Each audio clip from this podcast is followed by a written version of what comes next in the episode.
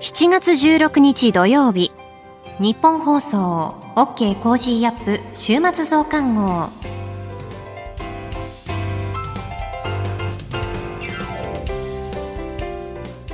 日本放送アナウンサーの新業一華です。 OK コージーアップ週末増刊号、今週の放送でセレクトした聞きどころ、今後のニュースの予定、今週の株式市場のまとめと来週の見通しなどを紹介していくプログラムです。番組の後半はコージーアップコメンテーターがゲストと対談するコーナー。今月はジャーナリストの峯村健司さんと元航空自衛隊空将で麗澤大学特別教授の織田邦夫さんです。今週もお付き合いください。今週取り上げたニュースですが、参議院選挙自民単独で改選過半数、改憲勢力も3分の2以上に、日米財務相会談開催、円安などについて協議、安倍派後継会長を置かず集団指導へ、東京電力旧経営陣4人、原発事故で13兆円賠償命令、安倍元総理の国葬を今年の秋に行う方針、アメリカのバイデン大統領が中東を歴訪。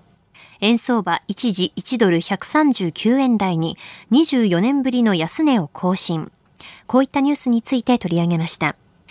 今週の聞きどころです。7月15日に高橋洋一さんに解説していただいた、全面復旧まで86時間かかった KDDI の通信障害を受けて、一時的に他社の通信網を利用できるローミングの導入について検討を進めるというニュース。それでは今週のプレイバック。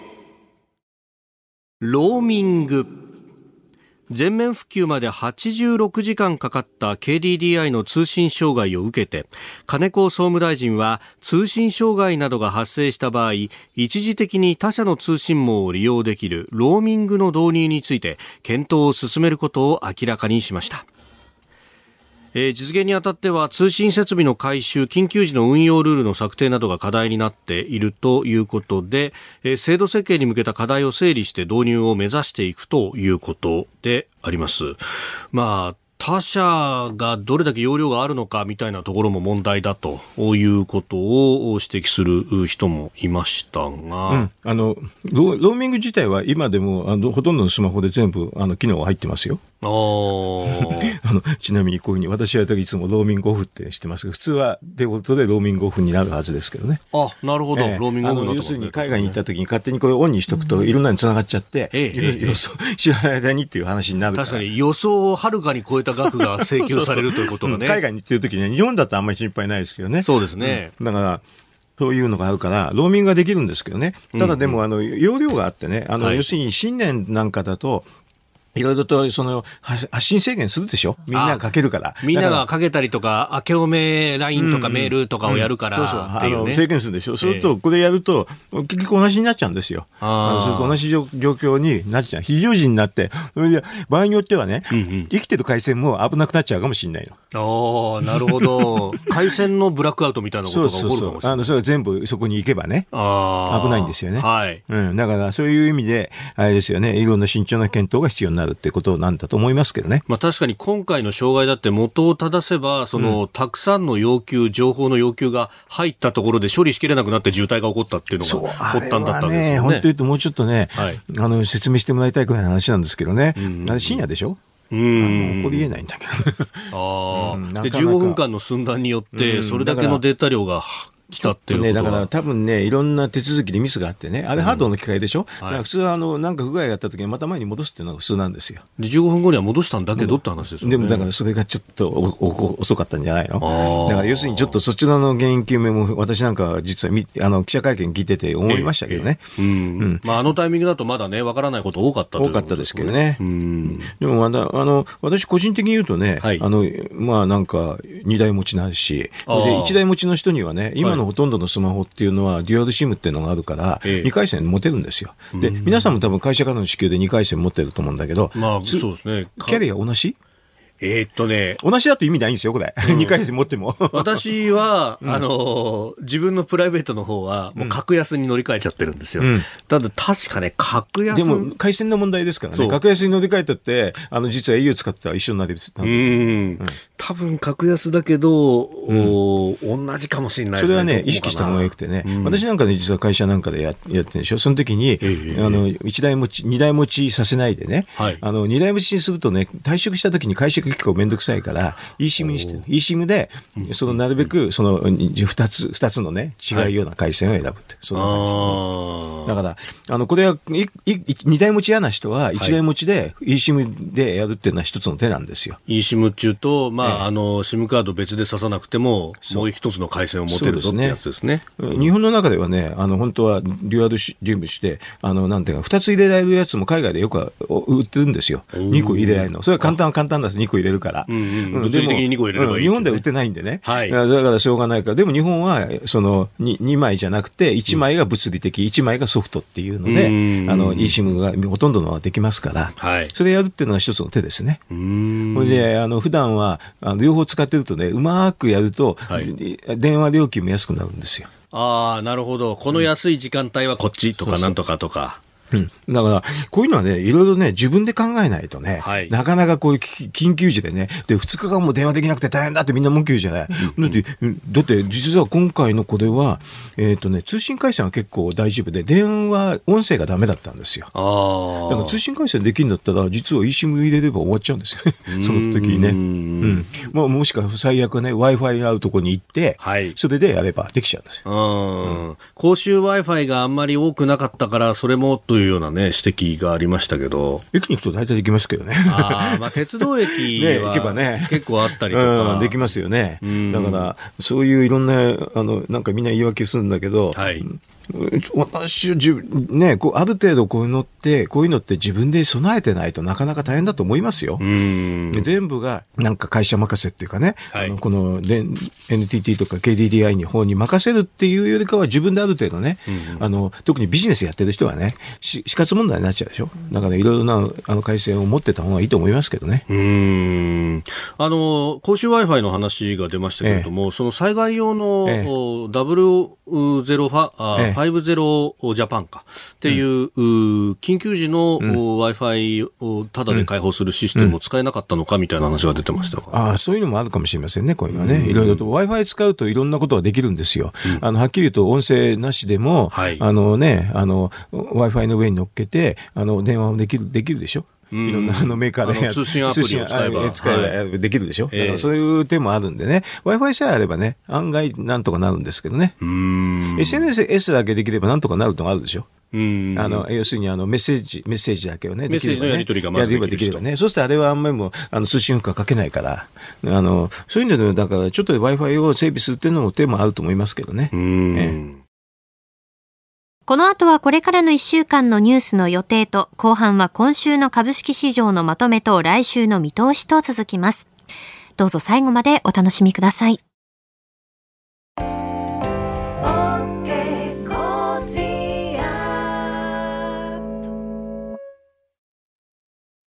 自分よし、相手よし、第三者よし。この三方よしの考え方は、より良い人生を築くための重要な指針です。モラロジー道徳教育財団はビジネスリーダーのための経営誌月刊三方よし経営を発刊。人づくり SDGs に取り組む企業の皆さんにおすすめの一冊です。お問い合わせいただいた方全員に月刊三方よし経営の見本誌、さらに小冊子心に残る話ベストセレクションを漏れなくプレゼントしています。詳しくは日本放送のホームページ内のバナーをクリック。創立96年、道徳で人と社会を幸せに。公益財団法人、モラロジー道徳教育財団。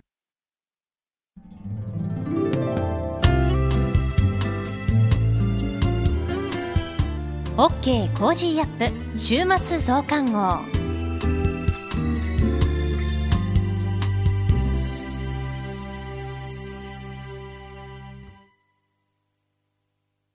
日本放送アナウンサーの新業一華がお送りしています。 OK コージーアップ週末増刊号、今回は東京2020パラリンピック1周年記念イベントの話題をご紹介します。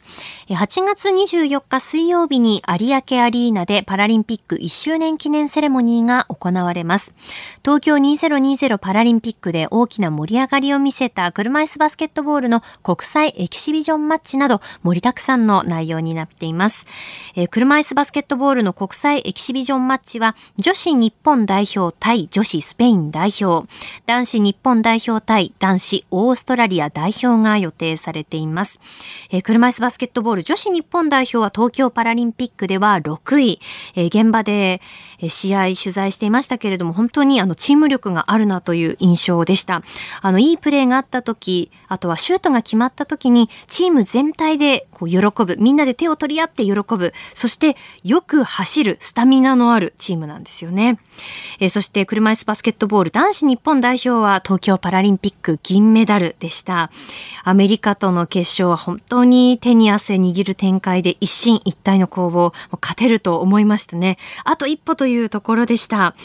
パリパラリンピックに向けての強化も始まっています。あともう2年なんですね。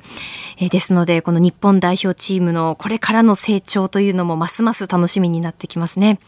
このイベントゲストとしては稲垣吾郎さん、草薙剛さん、香取慎吾さん、リトルグリーモンスター、フィッシャーズ、そしてパラリンピアンやパフォーマーなどが出演予定です。参加は無料。ただいま第一次抽選受付が行われています。締め切りは7月25日月曜日までです。第二次抽選は8月上旬に行われる予定です。このイベントの模様はオンラインでライブ配信予定もされているそうです。詳しくはパラリンピック1周年記念イベントで検索してみてください。続いてはこれからのニュースの予定を紹介します。7月17日日曜日、マレーシア航空機撃墜事件から8年。7月18日月曜日、36人が死亡した京都アニメーション事件から3年。7月19日火曜日、定例閣議。7月20日水曜日、アメリカメジャーリーグオールスター戦。日銀金融政策決定会合開催。第167回芥川賞・直木賞発表。7月21日木曜日、長野県知事選挙告示。日銀黒田総裁会見。ヨーロッパ中央銀行 ECB 定例理事会開催。2022年上半期と6月の貿易統計発表。兵庫県明石市の歩道橋事故から21年。7月22日金曜日、定例閣議。小池知事定例会見。6月の全国消費者物価指数発表。7月23日土曜日、プロ野球フレッシュオールスターゲーム開催。来週のコメンテーターのラインナップを紹介します。7月18日月曜日、ジャーナリストの須田慎一郎さん。19日火曜日、ジャーナリストの有本香織さん。20日水曜日、ジャーナリストの佐々木俊直さん。21日木曜日、明治大学教授で経済学者の飯田康之さん。22日金曜日、評論家の宮崎哲也さん。コメンテーターの皆さんは6時台からの登場、ニュース解説をしていただきます。この後はコージーアップコメンテーターがゲストと対談するコーナー。今月はジャーナリストの峯村健司さんと元航空自衛隊空将で麗澤大学特別教授の織田邦夫さんです。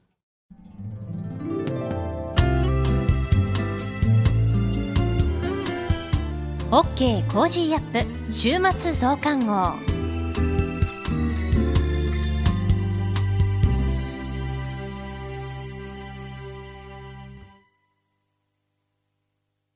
道徳ってなんだろう？思いやりって必要なの？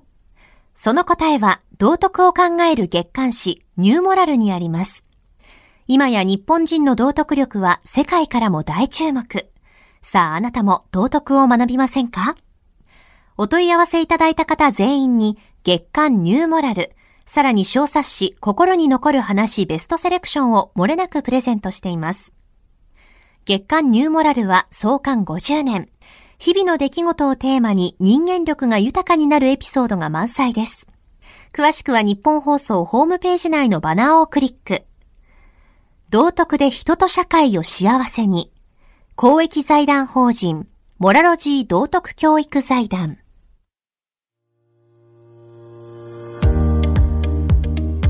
こんにちは。ジャーナリストの峯村健司です。この配信は日本や世界を取り巻く様々な課題を掘り下げる対談番組です。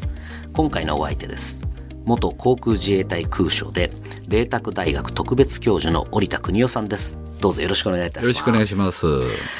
織田さんはもう長い35年間ですか、自衛隊で特にパイロットとしてご活躍をされて、主には F4 ファントムですね、乗られてたということで、はいはい、何かこう思い出に残るヒヤヒヤした話とか、うん、パイロット時代の話があったら教えていただきたいです。まあいっぱいあるんですけどね。いっぱい死にそうになった話、あるいはその部下をね、私指揮官で編隊長でね連れてて硫黄島に行って降りれなくなった話とかね。どうしてですか？豪雨でウェザー急変でね、私6機連れて行ってね、4機2機の編隊なんですね、はい、で200マイル離れるんです。つまり通信中継がこうできないようなもんですから、だから通信途絶がないようにね、でこの2機がね降りれなくなった時ありましたね。どうされたんですか結局その。いやこれを話し出すと2時間かかりますから結論言いますとね、はい、奇跡が起こった。私は奇跡というのはね、奇跡的に起こるもんじゃない、努力しなきゃダメだ、うん、なるほど。ちょっとした私の一言がね救ったんですね。もう本当に1時間90ミリの雨でね、それが2時間続きましたね。降りれないんですよ。1時間90ミリの雨って言ったらバケツをひっくり返すよね。そうですよね、はい、もうとてもしかも上空で受けたらすごいインパクトですよね、でまあ無事ね、あの時に本当思った、もうずっと待機させてたんですけどね、うん、航空自衛隊全オールジャパン、うん、エマージェンシー、みんな固唾を飲んでみた。おー、そうなんですか。みんな落ちると思って、記者会見準備までやってるんです。であとGCA というパターンでね、はい、こうコントローラーが誘導して降りるパターン、グランドコントロールアプローチという、はい、それをやるんですが、燃料がねあと1回しかない、もう私の計算ではね、あと1回と言った時にね、あと1回だ、コントローラーもしっかりコントロールしろと言って、はい、それでね奇跡的に降りれるんですね。はあ、じゃあその最後の1回にもかけて、はい、最後の1回、はあ、あとゴーアラウンドしたらねもうダメだ、うん、着陸復興するとね燃料もなくなっちゃうんですね、はい、そのでも計算も、ね、同時にしなきゃいけないわけですよね、はいはい、で、その時に硫黄島の周りはサメがいるんですよ。で海にパラシュートで脱出するとね30分以内に助けなきゃ食われちゃうんですよ。足を食われたりね。だからあの時はねレスキューのヘリコプター、これ海上自衛隊持ってたんですけど、ね、はい、私移動訓練隊長に電話がかかってきて、硫黄島の上でベイルアウトさせてください、脱出させてください、そんな分かるわけないでしょですよね、うん、でなきゃヘリコプター飛べませんと、ヘリコプターも飛べないような1時間90ミリ。90ミリの雨。すごいですよね。いやー、痺れるお話ありがとうございます。いや、もう本当そういう意味では、このまさに現場のこの指揮官としてのこの織田空将にぜひちょっとこの今日日本のこの防衛、安全保障どうするのかという話を伺いたいと思います。で前回のお話でこのやはり台湾有事はもう危ないと、で特にやはりその戦わずして、中国としては台湾を取ろうとするだろうということで、まあ、いわゆるハイブリッド戦、認知戦という形でいろんな攻撃をかけて、まあ、ヘリボンなんかでこういわゆるそのなんですかね、偽旗作戦でこう取るんじゃないかというお話をされてたんですが、その中でやはりこう重要になってくるのは、まあ、特にアメリカ、そしてそれを支える日本だということですが、今なかなかこれでも日本、この台湾に関して言うと、表立ってこの台湾有事のこう何か訓練とかシナリオってできないっていう状況だと、これ非常に私危ういんじゃないかなと思うんですが、うん、私はねここにね日本の政治的な欠陥があると思ってるんですね。つまり台湾有事は日本有事だということはだんだん広まってきましたが、はい、それは2つ意味があってね、台湾有事の時は中国はどうするかというとね、湾岸戦争でもフォークランドでもあるんですけど、まずねエクスクルーシブコンバットゾーンで作るんですよ、はい、排他的、空域、戦闘空域というね、はい、ノーフライゾーンですね。それは巨岩200マイル、はい、大体そうなんですね、でなぜそれを作るかというと、今ミサイルが長いですから、敵向け型識別するのにね、敵向け型識別装置ってあるんですけど、これに頼ってたらね、間違って遊軍を落としたりするわけです。あれ旅客機を落としたりする。そうすると国際的に糾弾を受けるからね、まずエリアを示して、ここには入ってこないでくださいって全世界に公言するんですね、でノーフライゾーン、そこに入ってきたものは敵とみなします。だからミサイル撃たれてもしょうがないということ。そうすると、それは200海里を取りますとね、先島諸島全部入るんですね。つまり日本が戦場になるという意味で、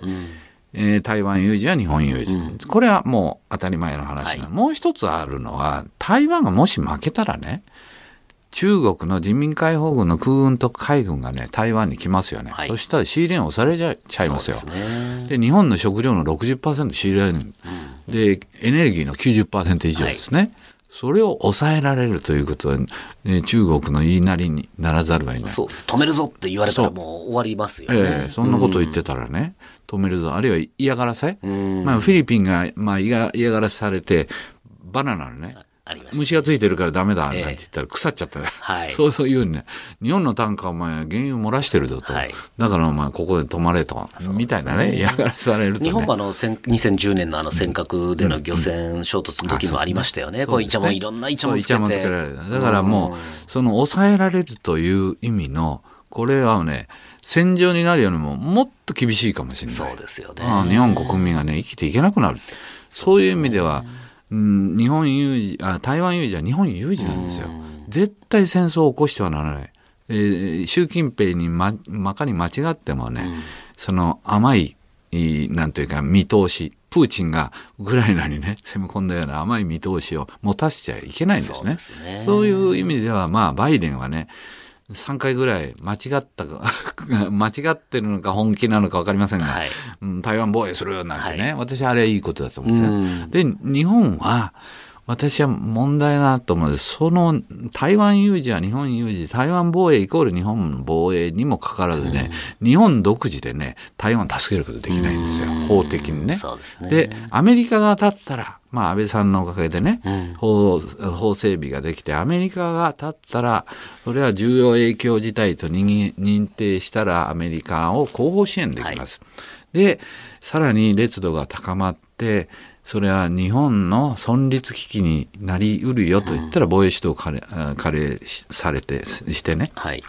一緒になって台湾防衛に、邁進できるということなんですね。逆に言えばアメリカは立たなきゃね、日本立てない。しかしながら、台湾防衛は日本防衛だろう。でも何も動けないなというのはね、非常に問題だと思うんですね。であるがゆえにね、私の現役の時は、いや、台湾とはもう接触してはならない。台湾の将校とは話してもらわなきゃいけないということで、ね。だから OB になってからね。そのつなぎ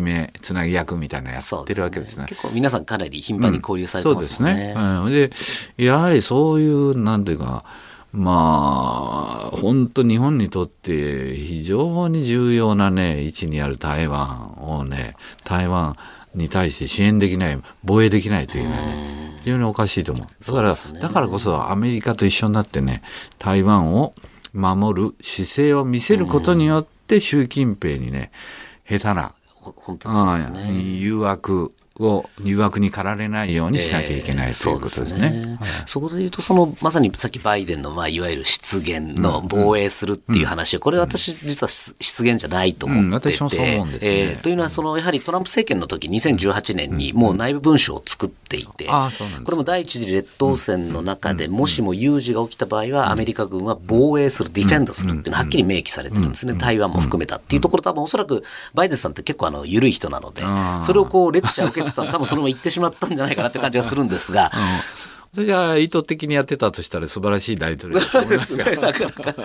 まあそこどうであっても中国はおそらくおってなったと思いますし、今空将おっしゃった通りすごい抑止にはなったと思うんですが、そこでちょっと心配なのはアメリカも準備ができてる、覚悟はできてる、で台湾もしっかり戦う、でじゃあ我々日本大丈夫かっていうところになってきますよね。それでですね、何よりやっぱり戦争はというとバランスが崩れた時に起きてるんですね。そうですね、で今一番のバランスが崩れてるというのはね、まあ、海軍はほとんどパリティになって、今、海軍の艦艇数になるとアメリカ海軍の方が少なくなって、はい、今度差が開いてくるというのはあるんですが、まだまだね、機動部隊なんかを含めると実力あるんですけど、はい、何がバランスが大きく欠けてるかというと、その、中距離核戦力、INF、はい、INF 条約をロシアとアメリカが結んでたことによって、はい、これはゼロにしましたと。そうですね。でこの条約に該当しない中国がもう作り放題。今や、千数百発。そうですね。もう2000は言ってないですけど、1000の真ん中ぐらいだと言われてます。千数百発対ゼロですよ。ゼロですね。で、トランプの時にこれは問題だろうということで2019年破棄して、で、アメリカも作るようになりました。来年あたりから出てくるでしょう。そうですね。中距離核戦力、つまり、500キロから5500キロの射程のミサイルですね。はい、じゃあ、これをどこに置くのと言ったらね、ガム島か、第一列島線か、しかないわけですよ。はいはい、第一列島線というともう、そうなるとじゃあ台湾か日本かっていうことになりますね。まあ、韓国もそうですけども。そういうことですね。この議論がね、なかなか、私は今すぐにでもやるべきだと思うんですけどね。で、バランスが崩れてる。これによってね、習近平が誤算、ミスカルキュレーションする可能性あるわけですよ。そうですね。少なくとも今誰が見ても、千何百発対ゼロなわけですから、これはやっちゃおうかなって思っちゃいますよね。はいはいはい、で、オースチン国防長官が言ったように、2030年には戦略核もパリティぐらいの1000発になるって言ってますよね。そうなりますとね、1000発と1500発であるが2000発であるがね、もうほとんどパリティですよね。変わらないですね。ということは戦略核は使えないという状況になったら、あとは戦域核と戦術核、ね、圧倒的にこれは中国有利だというふうになりますとね、やっぱり習近平の目的はもう、台湾攻略というのは歴史的使命だと言ってますからね。そうですね。だから、これは私はね、台湾攻略、軍事侵攻があるかないかじゃないんですよ。はい、それはいつあるか。そうですね。どのようにあるかというふうに我々は見なきゃいけない。だから、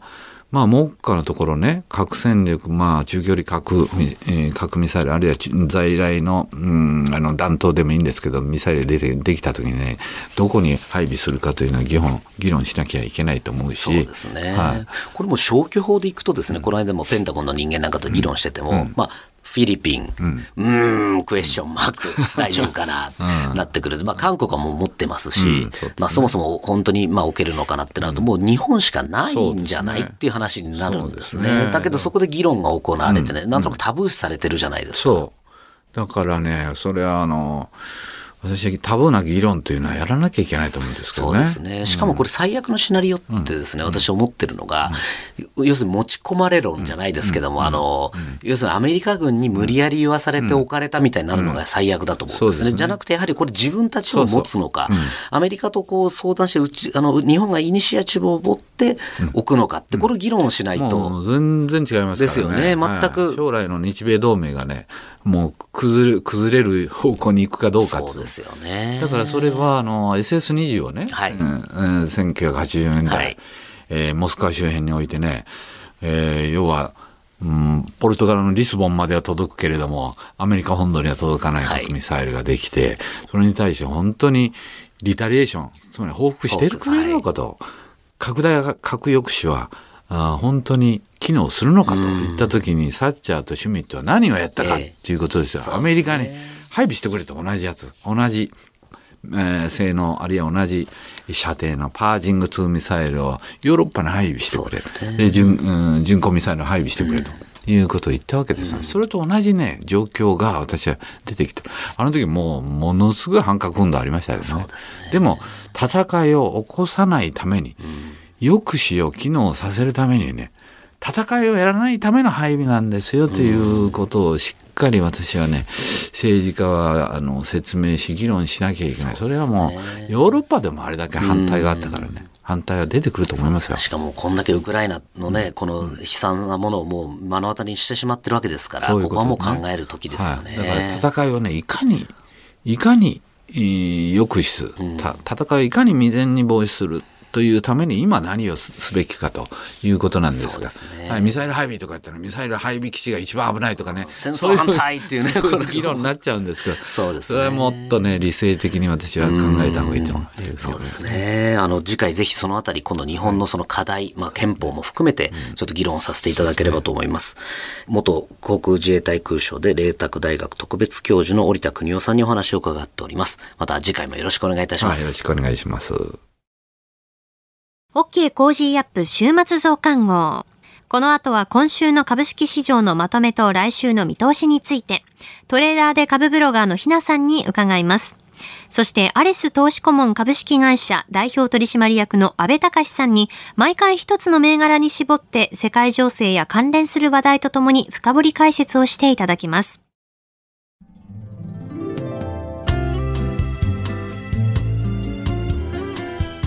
OK コージーアップ週末増刊号。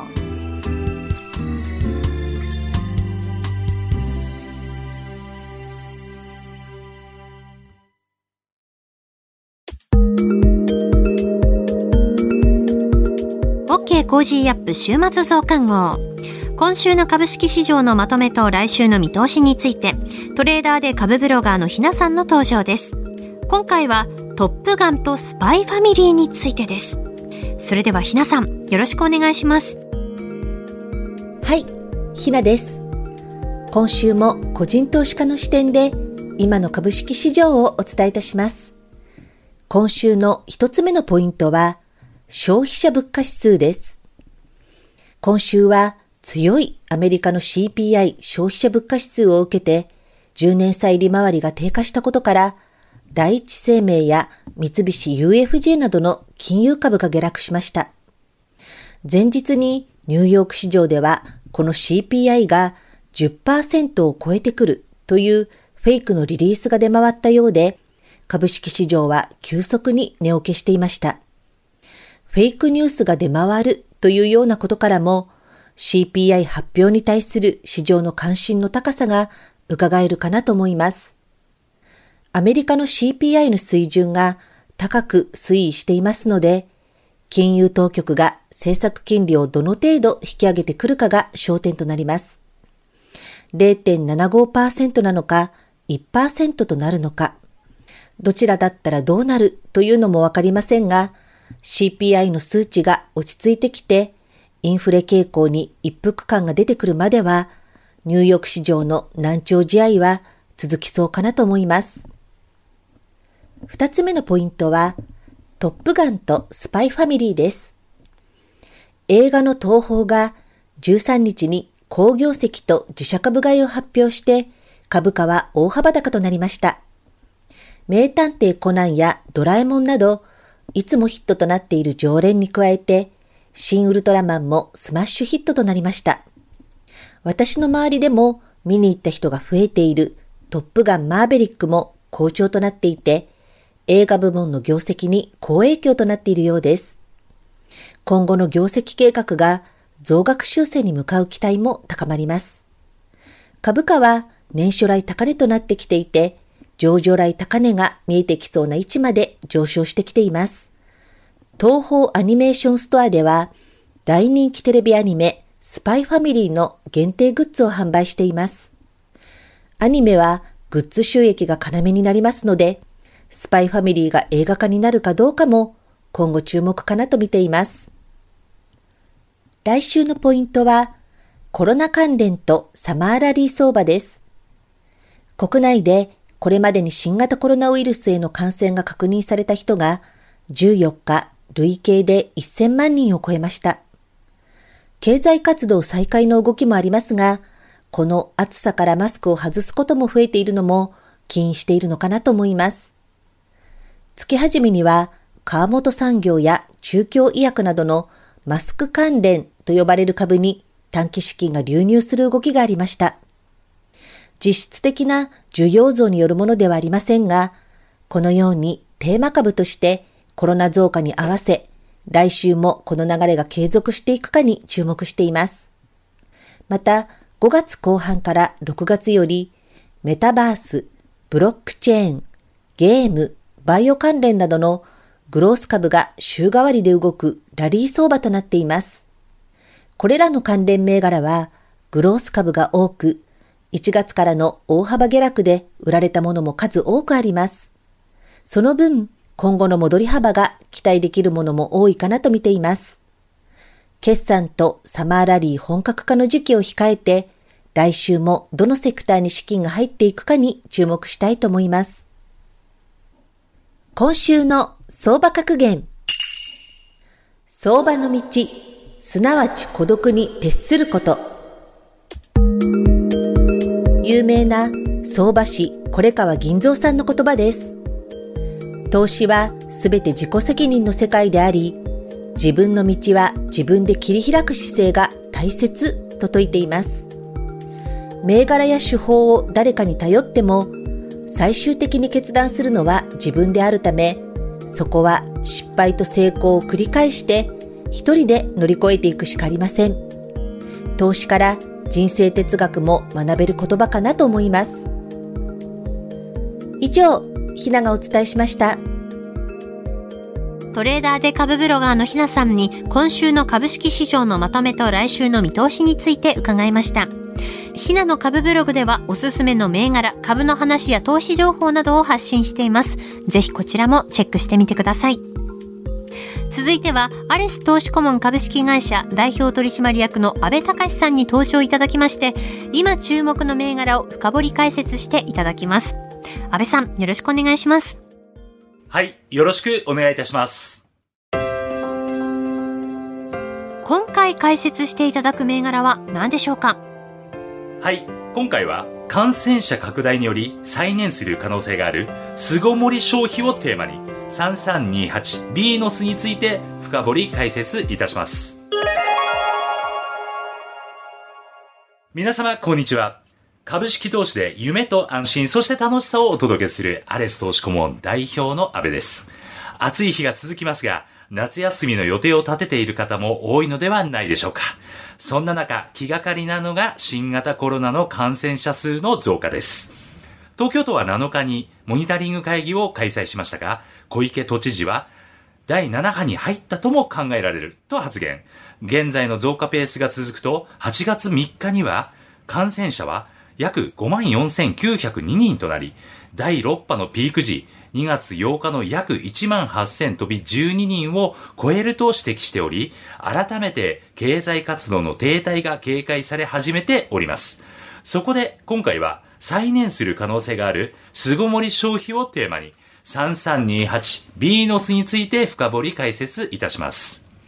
ビーノスは人、物、体験を日本から海外へ、海外から日本へと双方向につなぐ架け橋となるグローバルプラットフォームを企業や個人に提供することで、越境 EC など国境を越えたビジネス展開を支援しています。業績面では5月に発表した22年9月期の中間決算で、売上高は前期比 12.6% 増の139億9400万円。営業利益は同 31.6% 減の5億1300万円です。国内のブランド品やリユース商材をテクノロジーで国内外へ二次流通させるバリューサイクル事業で、海外販売が順調に伸びたほか、国内需要も回復傾向で販売が増加したことが寄与。一方、新規事業の開発と事業の成長を加速化させるための投資事業を行うインキュベーション事業が投資フェーズで赤字継続だったことが営業減益につながっております。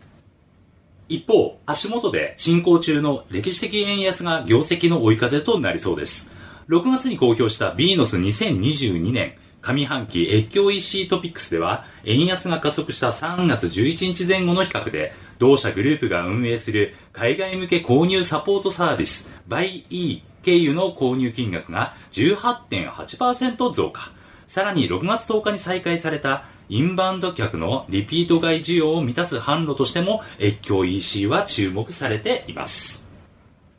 同社ではブランド品買取ブランディアも展開しておりますが、日本で使用されたブランド品アイテムは品質の高さや信頼への信頼性によって海外から高い需要を得ており、足元の円安進行で海外顧客にとっては日本初の中古ブランド品を割安で購入しやすい状況となっております。今回の円安の前後ではルイ・ヴィトンの購入数が 1.2 倍に、シャネルの購入単価が 1.16 倍に伸長しております。レポートオーシャンでは、越境 EC 市場は22年から30年にかけて 26.2% 以上の健全な成長率が見込まれ、30年には6兆2092億9000万ドルに達成すると予測しておりますが、政府が6月に閣議決定した骨太方針2022では、中堅・中小企業の活力向上に向けて EC 活用等を通じた輸出力の強化が盛り込まれておりますので、今後は国策の追い風も期待できそうです。またインキュベーション事業ではインドネシアの配車配送サービス e コマース大手の GoTo グループが4月にインドネシア証券取引所に上場。 GoTo グループについては3月末時点の時価評価額は公開価格で計算しておりますが、母価は取得価格となっております。母価は第3四半期より時価評価される予定ですので、純資産の増加が見込めます。その他の投資先ではインド最大級の新車・中古車販売オンラインマーケットプレイスを運営する DU-ROOM がインドの証券取引委員会に上場申請したほか、インドのオンライン不動産マーケットプレイスノーブローカーが不動産テック企業としては初のユニコーン企業となっており、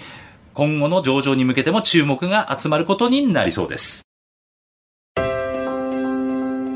回の深掘り銘柄は以上となります。個別銘柄についてより詳しく知りたい方は、アレス投資顧問ホームページより無料メルマガにてご登録いただくことで、毎営業日厳選注目銘柄をご覧になれます。またリアルタイムで情報更新するアレスの公式ツイッターや YouTube 阿部隆の投資 TV なども配信しておりますので、ぜひご覧ください。それではまた次回お会いしましょう。 OK コージーアップ週末増刊号、アレス投資顧問株式会社代表取締役の阿部隆さんに今注目の銘柄を深掘り解説していただきました。アレス投資顧問は関東財務局長金賞第3093号登録の金融商品取引業者です。会える投資顧問として顔が見えるアドバイザーによるマンツーマンサポート体制をご用意。年金不安など多くの方が抱えているお金の不安を解消し、安心して豊かな人生を歩んでいただけるよう様々なサービスをご用意しています。アレスのホームページで無料メルマガに登録いただければ、今相場で話題の注目銘柄を毎営業日ゲットすることができます。また個人投資家に分かりやすく相場動向をお伝えする YouTube 阿部隆の投資 TV も毎週配信していますので、ぜひチェックしてください。なお情報提供する金融商品のお取引では相場変動などにより損失を生じる恐れがあります。実際の投資商品の売買におきましては、ご自身の判断責任のもとで行っていただくようお願いいたします。契約締結前交付書面等を十分にお読みいただき、内容をご理解の上お取引ください。あなたと一緒に作るニュース番組、日本放送飯田浩司の OK コージーアップ、平日月曜日から金曜日朝6時から8時までの生放送でお送りしています。ぜひ FM 放送 AM 放送はもちろん、ラジコやラジコのタイムフリーでもお楽しみください。 OK コージーアップ週末増刊号、ここまでのお相手は新業一華でした。